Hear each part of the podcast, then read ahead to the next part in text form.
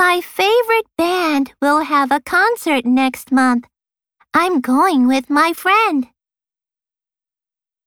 Naomi and Rick are going to watch a movie tonight. Naomi will work late, so Rick will wait for her at the movie theater. Last weekend, Maria and I visited my grandmother. My grandmother made us a cake, and we ate it together. Tom usually cleans his room and plays tennis on Saturdays. But last Saturday, he studied for a test all day. I like going to the botanical garden near my house. I can see many flowers and take pictures of them.